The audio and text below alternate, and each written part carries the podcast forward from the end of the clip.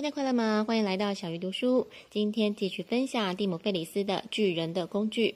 上一集我们聊到作者提供的低碳水化合物饮食备忘录，因为里面揭露了许多成功人士关于健康的建议，所以非常推荐大家找书来看。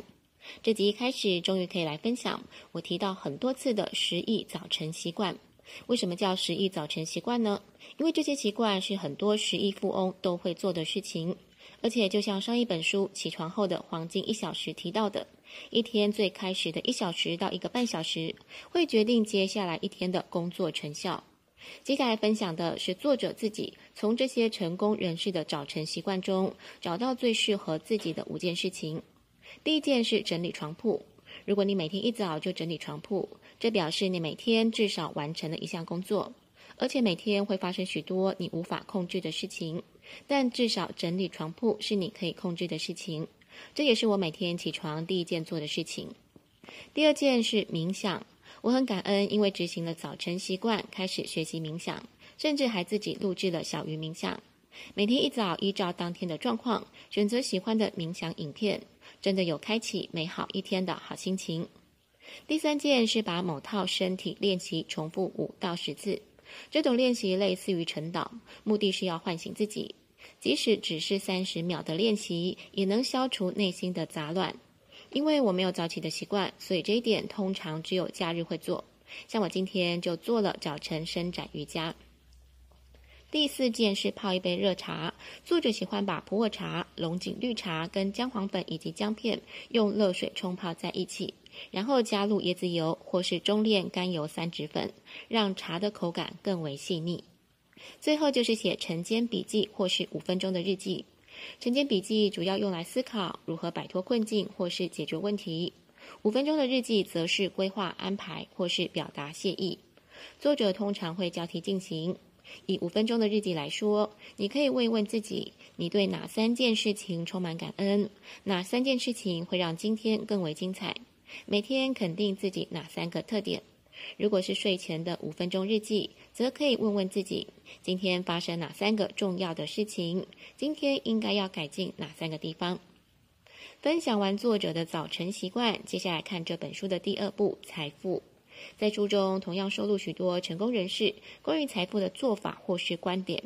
我在这里分享世界著名潜能开发专家托尼·罗宾斯，他集结采访过的优秀投资人拥有的四个共同特点。第一个是控制风险，这些人都有一个信念，就是不能赔钱。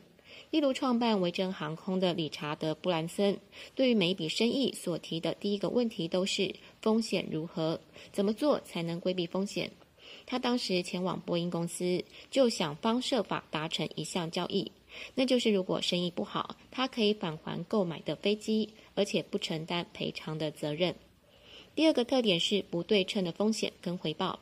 也就是他们都希望用最少的风险换取最大的回报。如果你也一直问自己这个问题，并且相信会有答案，那么你最终可以达成这个目标。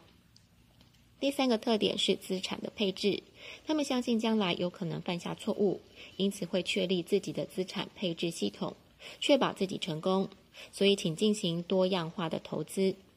最后一个特点是贡献。这些富翁几乎都是真正的慈善家，不是表面做做样子。如果你是创业家，这里也分享亿万富翁投资人彼得蒂尔经常问初创公司创始人的问题。第一个问题是有关垄断的问题：你是从在小市场占据大份额开始的吗？第二个问题是有关秘密的问题：你是否发现了其他人没有发现的独特机会？第三个问题是有关营销的问题。你是否有办法打造产品，还能推销自己的产品？如果你有新的项目想要启动，则可以参考出版过十八本畅销书籍的塞斯·高丁的建议。他说，你可以先向十个信任你、喜欢你的人宣传或是分享你的产品。如果他们没有告诉任何人，那么这个项目就不需要启动。如果他们告诉了其他人，那表示你可以开始分享这个项目。关于财富的部分，书中还有许多成功人士分享的经验，非常推荐大家找书来看。下一集我们将分享最后一步关于智慧的部分。小鱼读书，我们下次再会。